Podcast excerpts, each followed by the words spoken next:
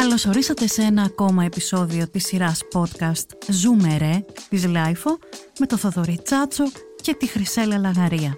Σε αυτό το podcast λέμε ότι ασχολούμαστε με την αναπηρία, αλλά τι είναι η αναπηρία, ποιος την καθορίζει, πώς γινόμαστε ανάπηροι, αυτά θα συζητήσουμε στο σημερινό μας επεισόδιο.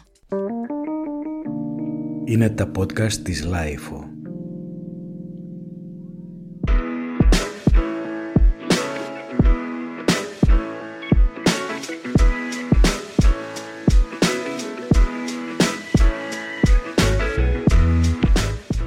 Καιρό, Θοδωρή, να σε ενημερώσω και εσένα. Είχα μια κουβέντα με φίλους και συνεργάτες και σχε... λέγαμε διάφορα πράγματα σχετικά με την αναπηρία και κάπως αυθόρμητα είπα εντάξει, αυτό είναι και θέμα των ΚΕΠΑ. Ξαφνικά λοιπόν έπεσε μια σιγή στο τραπέζι, σαν να είπα κάποιο μάντρα ινδικό, ναι. Σαν να μίλησα για κάποια αίρεση, σαν να είπα κάποιο καινούριο πολιτικό συνδυασμό που απλώς δεν είναι πολύ γνωστό στη χώρα. Και μου είπαν οι άνθρωποι που ήμασταν μαζί, που κάποιοι ασχολούνται στα γύρω-γύρω και τις αναπηρίες, τι είναι αυτό που λες, ΚΕΠΑ, τι σημαίνει ΚΕΠΑ. Και έτσι άρχισα ένα σαφάρι ψαξίματος και άρχισα να καταλαβαίνω ότι υπάρχει πάρα πολλοί κόσμος που τη διαδικασία που λέει πώς κάποιος πιστοποιείται ως ανάπηρος δεν την έχει καν ακουστά, ούτε το φορέα που ασχολείται με αυτήν, ούτε τα προβλήματα γύρω από αυτήν. Και στη συνέχεια άρχισα να ψάχνω και διαδικτυακά σε ομάδες ιντερνετικές στο Facebook και είδα ότι άνθρωποι που πρωτομπαίνανε στην ομάδα, που ήταν η αρχή τους στην αναπηρία, δεν ήξεραν καθόλου πού να απευθυνθούν, πώς να κινηθούν και πώς να αντιμετωπίσουν αυτή τη διαφοροποίηση στη ζωή τους.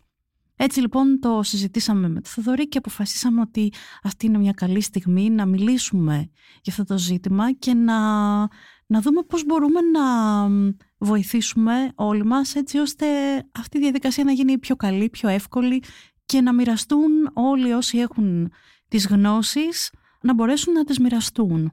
Έτσι είναι, νομίζω ότι γενικά τρομάζει η εμπλοκή και η επαφή με το δημόσιο και τη γραφειοκρατία του.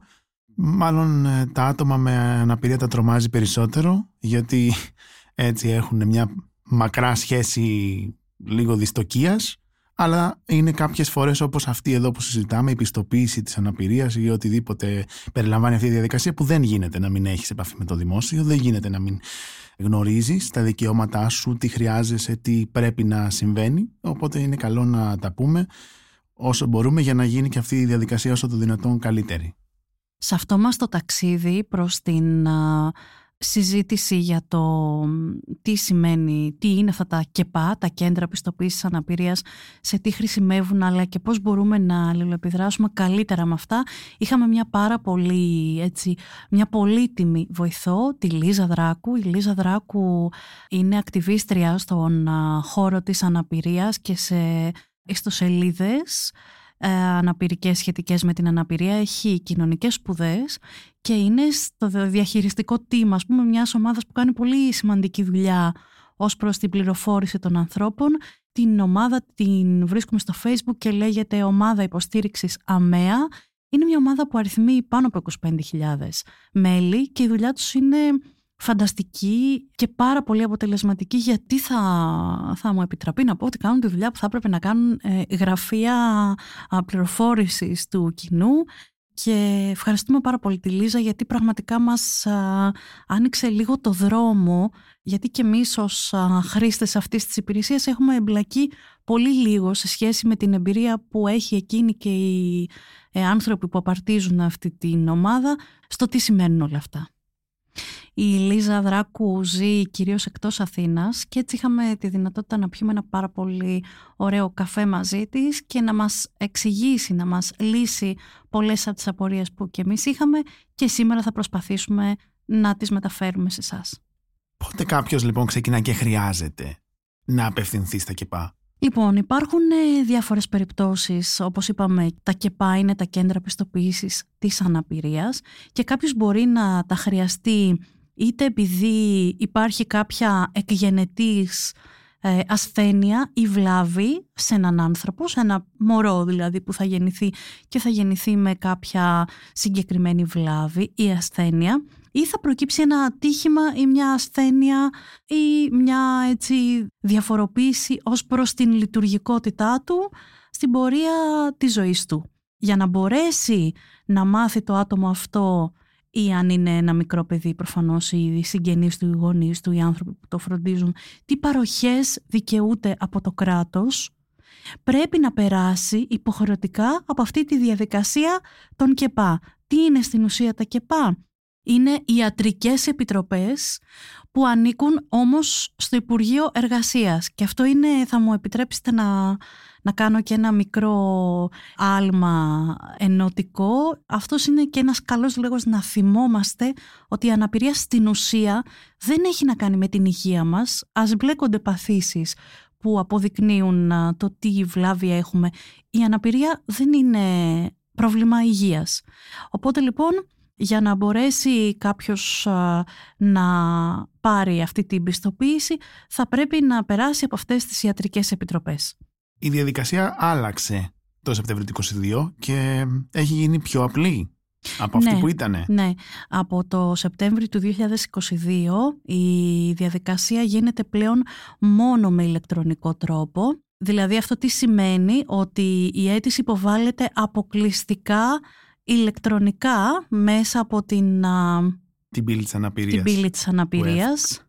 Ακριβώς. Καλύτερο δεν είναι αυτό? Είναι πολύ καλύτερο, γιατί εμείς ζήσαμε την περίοδο που η αίτηση για να πιστοποιηθούμε, γιατί όλοι έπρεπε και πρέπει να πιστοποιηθούμε, γινόταν χειροκίνητα, ενώ ο φάκελος κατατίθονταν χειροκίνητα, χωρίς α, να το κάνουμε ας πούμε από το σπίτι μας. Και επίσης να πούμε ότι εδώ μιλάμε για ένα ποσοστό που θα ξεκινήσει από το πενήντα τοις εκατό της αναπηρίας ή της βλάβης που κάποιος μπορεί να έχει. Αν κάποιος ακούει τώρα και πει όχι, ηλεκτρονικά γίνεται, εσείς λέτε ότι είναι καλύτερα, αλλά εγώ δεν ξέρω ας πούμε να κάνω τέτοιες διαδικασίες, πρέπει να ανησυχεί? Όχι, δεν πρέπει να ανησυχεί, γιατί έχει προβλεφθεί να μπορεί η αίτηση αυτή να γίνεται και με μια επίσκεψη στα κέντρα κοινότητας. Οπότε φυσικά και κάποιος, αν δεν μπορεί να το κάνει ηλεκτρονικά, έχει και αυτή την επιλογή. Ωραία. Άρα λοιπόν κάνει κάποιος την αρχική αίτηση που οι οδηγίες είναι αναλυτικές και μπαίνει μέσα και την κάνει, είτε πάει στα κέντρα κοινότητας και τη συμπληρώνει με βοήθεια, και τι συμβαίνει μετά? Καταρχάς να πούμε τι μπορεί να κάνει μέσα από αυτή την ηλεκτρονική διαδικασία, τι επιλογές έχει. Οι επιλογές λοιπόν είναι αρχικά να κάνει την αρχική-αρχική αίτηση για να περάσει πρώτη φορά αξιολόγηση. Mm-hmm. Μπορεί να κάνει αίτηση για παράταση χορήγησης ας πούμε ενός α, επιδόματος, εν, ενός ποσοστού, γιατί κάποιες γραμματεύσεις δεν γράφουν πάνω εφόρου ζωής, οπότε κάποιος πρέπει να ξαναπεράσει από τα ΚΕΠΑ. Αίτηση για αναθεώρηση. Αίτηση για επιδείνωση ή προσθήκη νέας πάθησης. Ένα άτομο, ας πούμε, τυφλό, μπορεί να έχει διαβήτη ή το ανάποδο να προκύψει. Οπότε εκεί πάμε σε αυτή τη διαδικασία. Και η πλατφόρμα είναι πάρα πολύ καθοδηγητική και κατατοπιστική, ώστε δεν χρειάζεται κάποιος να έχει α, τελειώσει εφαρμοσμένα μαθηματικά για να μπορέσει να μπει να συμπληρώσει τα βήματα της αίτησης.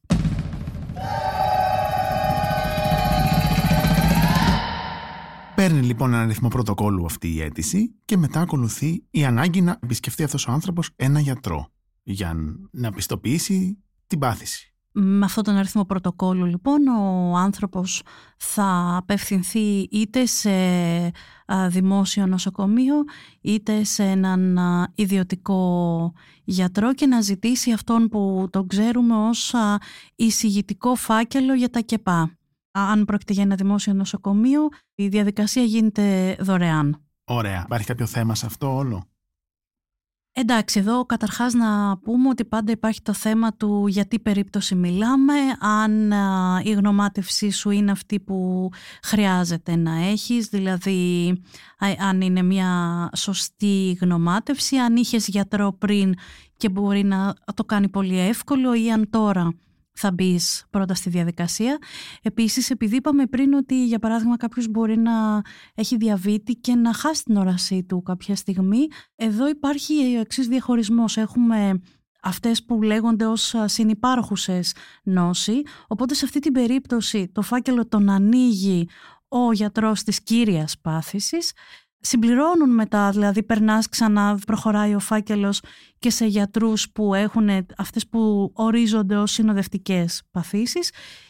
Και στο τέλος είναι ο, πάλι ο ίδιος γιατρός που ξεκίνησε το φάκελο, τον εισηγητικό μας, και είχε την κύρια πάθηση, αυτός που είναι που θα κλείσει το φάκελο για να, να υποβληθεί και να οριστικοποιηθεί.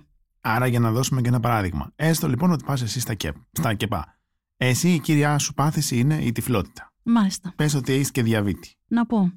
Άρα, η κύρια πάθηση, ο γιατρός που θα ανοίξει τον εισηγητικό φάκελο και θα ξεκινήσει να τον συντάσει, είναι ένας οφθαλμίατρος. Mm-hmm. Ως συνυπάρχουσα πάθηση που είναι ο διαβήτης, θα πρέπει να το πιστοποιήσει αυτό ένας ε, ενδοκρινολόγος. Διαβητολόγος. Διαβητολόγος, ναι. Και την τελική του, ας πούμε, παρέμβαση την κάνει ξανά ο γιατρός της κυρίας πάθησης, ο οφθαλμίατρος δηλαδή. Ναι, ωραία. Ακριβώς. Εμείς παλιά όταν α, καταθέταμε στα ΚΕΠΑ, εγώ πέρασα από αυτή την επιτροπή του δύο χιλιάδες δεκαέξι, περιμέναμε καιρό και κυρίως ε, δεν ήταν τόσο ο καιρός που περιμέναμε, ήταν ότι δεν ξέραμε ποτέ πότε θα έρθει η ώρα να, να μας καλέσουν. Ήμασταν stand-by, κοιτούσαμε συνέχεια το κινητό μας, δεν ξέραμε καν ποιος θα μας πάρει και από πού, και δεν μπορούσαμε να καλέσουμε πίσω την υπηρεσία που μας πήρε, να πούμε παιδιά, ναι, οκ, okay, αυτή τη μέρα δεν μπορώ, όπως κάτι, οτιδήποτε. Δεν μπορούσαμε να ξέρουμε σε τι στάδιο βρίσκεται η αίτησή μας, την οποία η αίτησή μας μπορούμε να μπαίνουμε και να την ε, παρακολουθούμε ηλεκτρονικά.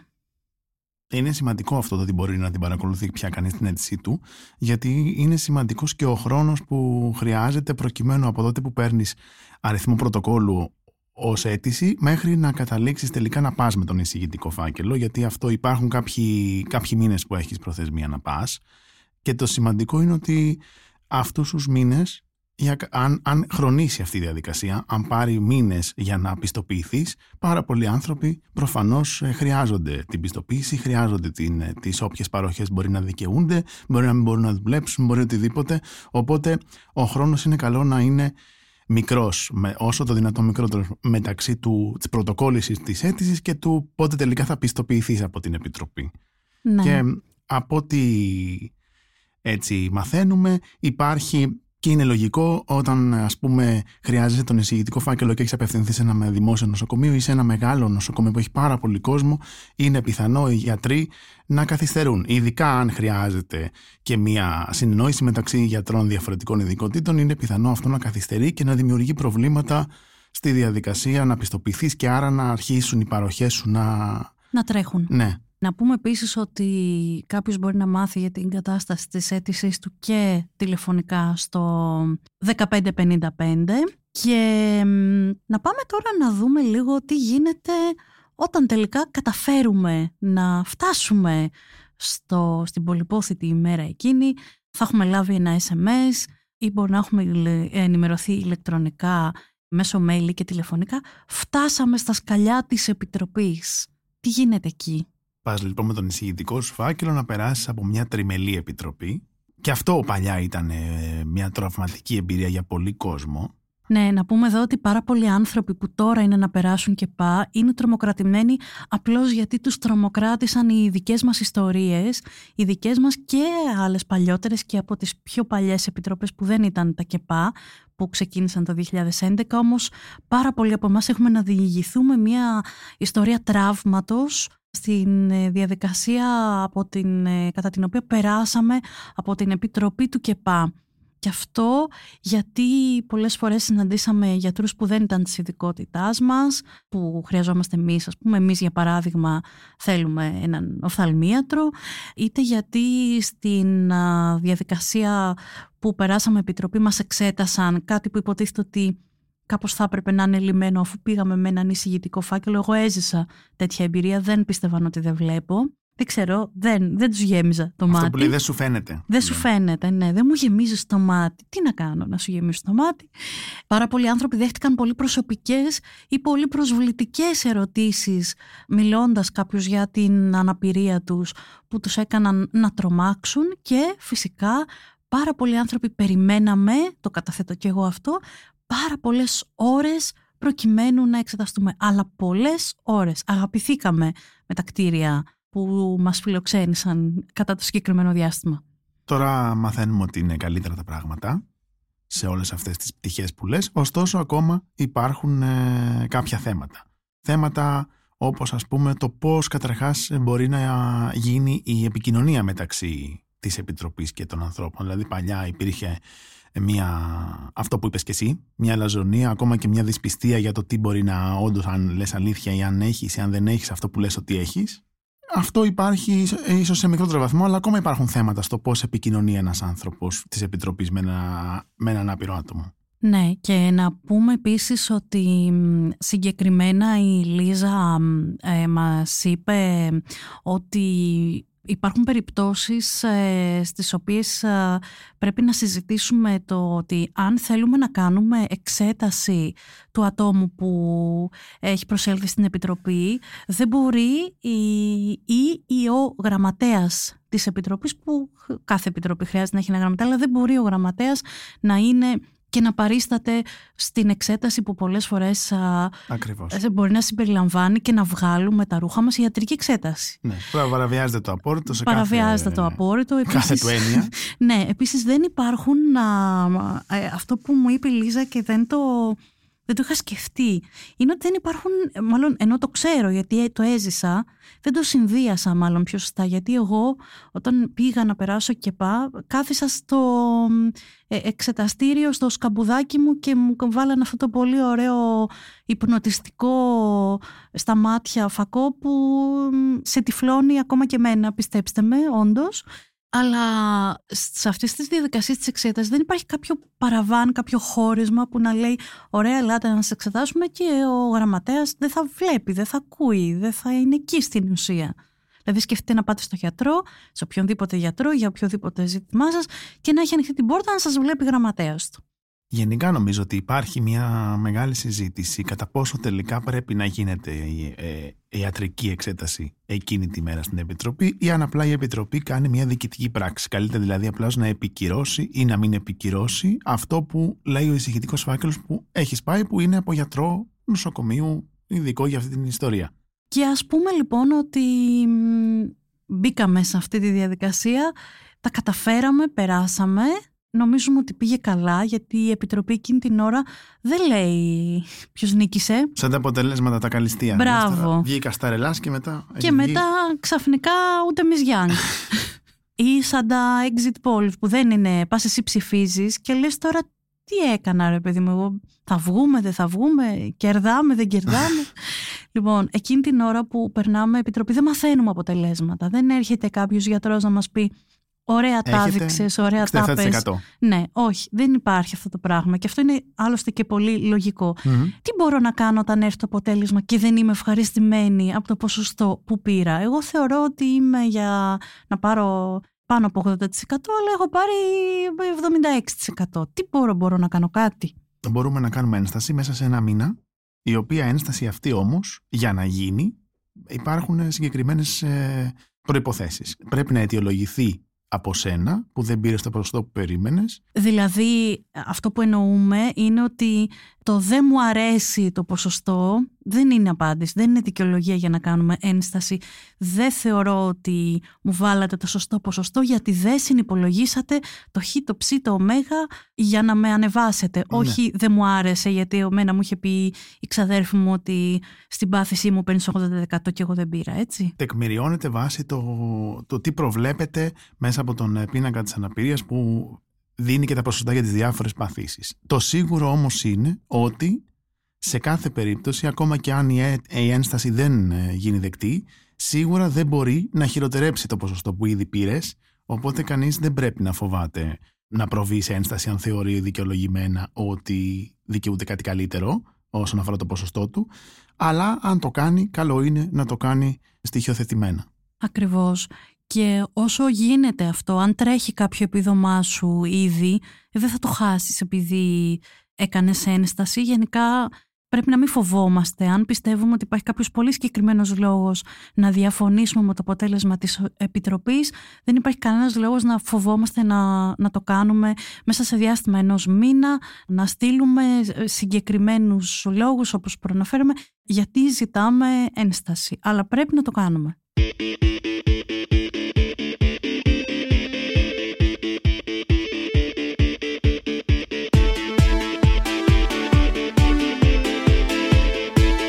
Τώρα που είπες αυτό με τα επιδόματα που αν τρέχουν και αν το χάνεις μέσα από την ένσταση, τι γίνεται με την παράταση που είπες πριν, να κάνει αίτηση κανείς για παράταση, δηλαδή να μην είναι εφόρου ζωής η πάθηση που έχει, άρα να πρέπει μετά από κάποιο διάστημα να ξαναπεράσει για να πιστοποιηθεί εκ νέου ότι συνεχίζει να την έχει, άρα δικαιούται τις παροχές που δικαιούνταν και πριν. Ναι, εδώ πέρα αυτό που συμβαίνει είναι ότι όταν μιλάμε για αυτού του είδους τις α, παρατάσεις, συνήθως από τη στιγμή που θα κάνεις αίτηση πρέπει μέσα στο επόμενο εξάμηνο η αίτησή σου αυτή να εξεταστεί και φυσικά σε αυτό το εξάμηνο δεν σταματάνε οι παροχές σου. Όμως υπάρχουν περιπτώσεις διαφόρων ειδών και αιτιών καθυστερήσεων που κάνουν τελικά το εξάμηνο να παρέλθει και έτσι εκεί χάνονται, σταμα, σταματούν οι παροχές σου και αυτό είναι κάτι που πρέπει να διορθωθεί, που πρέπει να, να αλλάξει, να τροποποιηθεί.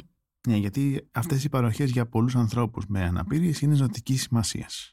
Ναι, δεν μιλάμε για παροχές. Συμπληρωματικές παροχές. Ναι, αν και υποτίθεται ότι τα επιδόματά μας, τα οποία μια και τα αναφέρουμε, να πούμε ότι δεν τα παρέχουν τα ΚΕΠΑ. Δηλαδή δεν μας δίνει το ίδιο το ΚΕΠΑ το επίδομα.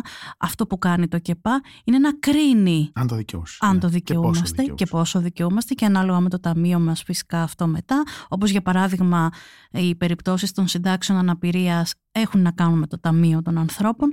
Οπότε λοιπόν ε, το επίδομα αυτό, αν και λέμε ότι καλύπτει τα έξοδα που προκύπτουν από την αναπηρία, αυτό λέμε, αλλά στην ουσία, στην εποχή που ζούμε, έχει γίνει μέσα και από την πολύ μεγάλη ανεργία που βιώνουμε και την γενικότερη οικονομική κρίση, έχει γίνει επίδομα που εξασφαλίζει ουσιαστικά το βιοπορισμό των ανθρώπων. Οπότε, αν ένας άνθρωπος παίρνει τριακόσια και τριακόσια εξήντα ευρώ, αν αυτό το ποσό το χάνει το μήνα του, είναι πάρα πολύ δύσκολο να μπορέσει να, να, να συντηρηθεί κιόλας. Δεν δε συζητάμε δηλαδή για μια πολυτέλεια, μιλάμε εδώ και για τα στοιχειώδη.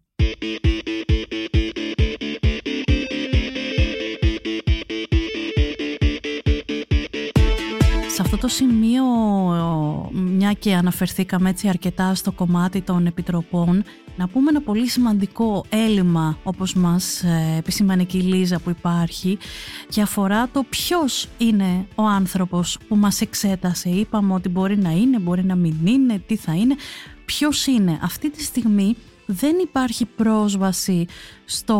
Δεν, δεν έχουμε τα στοιχεία των ανθρώπων που ήταν ε, οι εξεταστές μας και έβγαλαν την απόφαση. Δεν βλέπουμε τις υπογραφές τους. Οπότε εμείς δεν ξέρουμε ποιοι μας εξέτασαν. Σε ένα πολύ δυστοπικό σενάριο θα μπορούσαμε να μην εξεταζόμαστε από γιατρούς. Φυσικά δεν θεωρούμε ότι συμβαίνει αυτό, αλλά καταλαβαίνουμε ότι όταν δεν έχουμε κανένα στοιχείο θα μπορούσαμε να σκεφτούμε ό,τι θέλουμε. Επίσης, επειδή απαγορεύεται ο γιατρός της πρωτοβάθμιας, οι γιατροί όλοι της πρωτοβάθμιας να είναι ίδιοι με τους γιατρούς δευτεροβάθμιας, εννοείται ότι αυτό απαγορεύεται, πάλι δεν μπορούμε να το στοιχειοθετήσουμε αυτό, γιατί δεν έχουμε τα ονόματά τους. Για παράδειγμα, σκεφτείτε τυφλά άτομα που έτσι κι αλλιώς δεν βλέπουν, όλοι μένουν τόσο λίγο που δεν αποτυπώνουν, νομίζω, φυσιογνωμίες, πόσο μάλλον εμείς. Οπότε φανταστείτε να εξεταστούμε από τους ίδιους ανθρώπους, δεν το καταλάβουμε ποτέ αν δεν υπάρχει γραπτή η υπογραφή τους. Και αυτό είναι και ένα αίτημα που τρέχουν έτσι και διεκδικούν οι άνθρωποι της συγκεκριμένης ομάδας. Και μάλιστα τα μέλη, τα διαχειριστικά μέλη της συγκεκριμένης ομάδας, της ομάδας υποστήριξης ΑΜΕΑ, αυτό που κάνουν και είναι πολύ σημαντική δουλειά είναι ότι προσπαθούν να συγκεντρώνουν πληροφορίες από την εμπειρία που φέρνει το κάθε μέλος για τα κακό κείμενα, για αυτά που δεν πηγαίνουν καλά, για, αυτό, για αυτά που δεν τους αρέσουν. όταν βρίσκονται στα ΚΕΠΑ, και μαζεύοντας αυτό το υλικό απευθύνουν να, και στις διοικήσεις των Υπουργείων και τα γνωστοποιούν και στην Εθνική Ομοσπονδία Ατόμων με Αναπηρία, είτε ζητούν διευκρινήσεις αν έρθει κάποιο μέλος και πει ε, μια πολύ συγκεκριμένη ειδική περίπτωση που έχριζε καλύτερης α, μεταχείρισης, ζητούν διευκρινήσεις με παραδείγματα πολύ συγκεκριμένα ώστε να μπορέσουν να κατευθύνουν τα μέλη της ομάδας. Εγώ εστιάζω σε κάτι άλλο που είπε η Λίζα, συναφές με αυτό που λες, ότι γενικά επειδή ακριβώς ε, οι άνθρωποι που περνάνε από αυτές τις επιτροπές, είτε έχουν, έχοντας περάσει παλαιότερα που ήταν διαφορετική διαδικασία, είτε έχοντας ακούσει από ανθρώπους που περνούσαν παλαιότερα, συνεχίζουν να έχουν ενστάσεις, να φοβούνται, να μην θέλουν να πάνε, οπότε έχουν μεγάλο φόβο και ζητούν στήριξη ψυχολογική από αυτή την ομάδα, ότι πείτε μου μια καλή κουβέντα, πείτε μου θετική ενέργεια, ευχηθείτε μου να πάει καλά σήμερα. Και ένα πράγμα σημαντικό που είπε η Λίζα είναι ότι αφενός αυτό που λέγαμε πριν, να μην φοβάται ο κόσμος να πάει, ότι η διαδικασία γίνεται καλύτερη, προσπαθούμε να την κάνουμε ακόμα καλύτερη κτλ. Αλλά κυρίως να μην φοβάται ο κόσμος να ζητήσει κατευθύνσεις, εξηγήσεις από τους υπαλλήλους με τους οποίους έρχεται σε επαφή, και κυρίως να θυμάται και να γνωρίζει ότι η διοίκηση έχει την υποχρέωση να απαντήσει γραπτώς στα αιτήματά σου, άπαξ και έχεις πρωτοκολλημένη αίτηση. Δεν χρειάζεται δηλαδή κάποιος να βασίζεται σε ένα τηλέφωνο που πήρε και ένας υπάλληλος κάτι είπε που ακριβώς δεν ξέρουμε ακριβώς και αν είναι έτσι, και αν θυμάται και εκείνος, και αν ξέρει τη διαδικασία, και αν θυμάται το περιστατικό κτλ. Να μην φοβάται να πηγαίνει και να μην φοβάται να ζητά και γραπτός με ένα email από τον αρμόδιο που συνεννοήθηκε μαζί του να του εξηγήσει γραπτός αυτό για το οποίο έχει απορίες. Ναι, ακόμα κι αν τελικά αποδειχθεί ότι κάναμε εμείς λάθος. Ναι, δεν έχει σημασία. Ακόμα κι αν δεν δικαιούμαστε κάτι που νομίζαμε ότι κάποιος μας είπε, που δεν διαβάσαμε σωστά τον πίνακα για τις α, παθήσεις, ο οποίος α, μας α, επισημαίνει η Λίζα, α, ειδικά για τις δευτερεύουσες παθήσεις, ότι ίσως κάπως θα πρέπει να γίνει ένα update στον πίνακα αυτό. Ναι, όπως και για τις παθήσεις που δικαιούνται εφόρου ζωής. Ακριβώς, ακριβώς. Ακόμα και αν έχουν πάει όλα λάθος, είμαστε πολίτες, ζητάμε από μια υπηρεσία, από το κράτος, να μας απαντήσει γραπτός γιατί όχι. Αφού έχουμε μια απορία, μια ανησυχία, μια ανασφάλεια, ξέρεις και ξέρετε, μπορεί να είμαστε πολύ καινούργοι στην αναπηρία και μαζί με μια δυσκολία που μας έχει συμβεί, για παράδειγμα ένας καρκίνος, το λέμε το όνομά του, δεν το κρύβουμε, δεν το φοβόμαστε, έχουμε να αντιμετωπίσουμε και αυτήν όλη την καινούργια τη γραφειοκρατία και ανησυχούμε. Ό,τι μας απασχολεί πρέπει να το επικοινωνούμε και να ζητάμε από το κράτος να μας απαντά. Γιατί άλλωστε βρισκόμαστε σε μια εποχή που κάπως τα πράγματα ψηφιοποιούνται με τα χιλιάδες λάθη, με τα χιλιάδες προβλήματα. Ε, ωστόσο στην αναπηρία, και πιστέψτε με ως ε, παλιοανάπηρη, έχω να σας πω ότι έχουν γίνει σημαντικές βελτιώσεις που δεν κρύβουν τα προβλήματα που έχουμε. Για παράδειγμα όμως πλέον την απόφαση που μας έδωσαν τα ΚΕΠΑ περίπου πέντε μέρες μετά την, από τότε που θα βγει, τη βλέπουμε στη θηρίδα μας, στον Gov. Θέλω να πω, βλέπουμε, βλέπουμε ότι σε κάποια πράγματα εντάσσεται η αναπηρία στο κομμάτι της... κάπως έτσι, με τον αραμπά που θα έλεγε η μαμά μου, ψηφιακής μετάβασης. Όμως εμείς πρέπει να εκμεταλλευτούμε οποιοδήποτε εργαλείο μας προσφέρεται για να κάνουμε τη ζωή μας λίγο πιο εύκολη. Από την άλλη, για να πάμε και στους ανθρώπους που τους δημόσιους αρμόδιους λειτουργούς για, που ερχόμαστε σε επαφή για να συνα, συνδιαλλαγούμε ας πούμε. Ένα πράγμα που βγαίνει από όσα έτσι συζητήσαμε και με τη Λίζα είναι ότι ναι μεν η κατάσταση είναι πολύ διαφορετική και καλύτερη σε σχέση με την επικοινωνία μας με αυτούς τους ανθρώπους, των επιτροπών, των γιατρών, των γραμματέων και όλων αυτών των ανθρώπων. Από την άλλη παραμένει να υπάρχει η ανάγκη για μια καλύτερη εκπαίδευση τους όσον αφορά το πώς επικοινωνούμε με ένα άτομο με αναπηρία, πώς ζητάμε κάποια πράγματα, πώς εξηγούμε αυτό που χρειάζεται να κάνει και τα λοιπά, έτσι δεν είναι? Ναι. Να πούμε ότι και από εμάς και από την πλευρά της αναπηρίας έχουμε δώσει, πώς λέμε, έχει δώσει λαβές για σχόλια Έχουμε δώσει στο παρελθόν την ε, εισαγωγικά ευκαιρία στους ανθρώπους των επιτροπών να αμφισβητήσουν ότι είμαστε όντως ανάπηροι και ανάπηρες, ότι όντως δεν λέμε ψέματα, ότι δεν περπατάμε, πράγματα που εμάς μας φαίνονται αστεία έτσι, και προσβλητικά και είναι. Γι' αυτό πο, πολλοί πιο παλιοί ίσως έχουν μείνει από τους α, γιατρούς που εκείνη την ώρα να πούμε ότι δεν είναι οι γιατροί μας. Δηλαδή είναι σημαντική διάκριση αυτή. Εκείνη την ώρα οι γιατροί λειτουργούν ως διοικητικοί υπάλληλοι. Επομένως δεν θέλουμε να κάνουν α, ιατρική γνωμάτευση και, ή να μας πούν τι να κάνουμε καλύτερα για να περπατήσουμε, ξέρω εγώ, να πάμε να κάνουμε φυσικοθεραπείες και δεν χρειαζόμαστε επιδόματα ή οτιδήποτε. Χρειαζόμαστε ένα πλαίσιο ασφάλειας, γιατί εκείνη την ώρα είναι όλα μας τα προσωπικά δεδομένα και το σώμα μας το ίδιο στα χέρια τους στην πραγματικότητα. Εξαρτιόμαστε από αυτούς εκείνη την ώρα.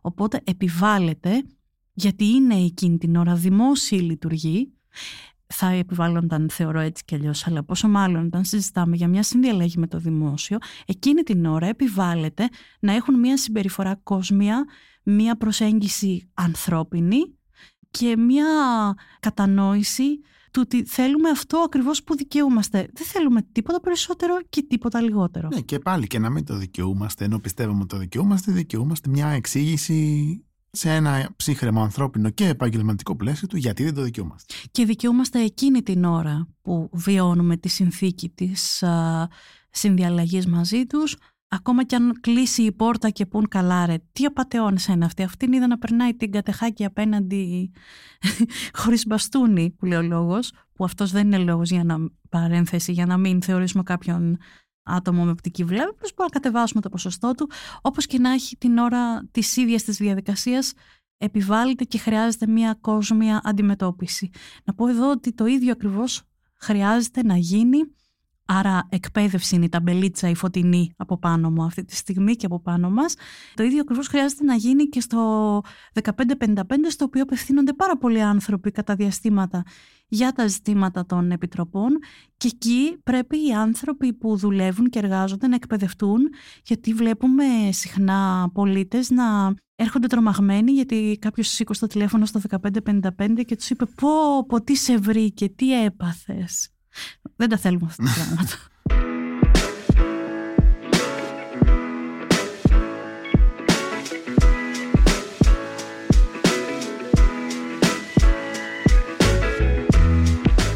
Φυσικά όμως, επειδή ωραία τα λέμε και ωραία είναι κάποια πράγματα, αλλά εντάξει, είπαμε τι είπαμε, δεν είναι και όλα.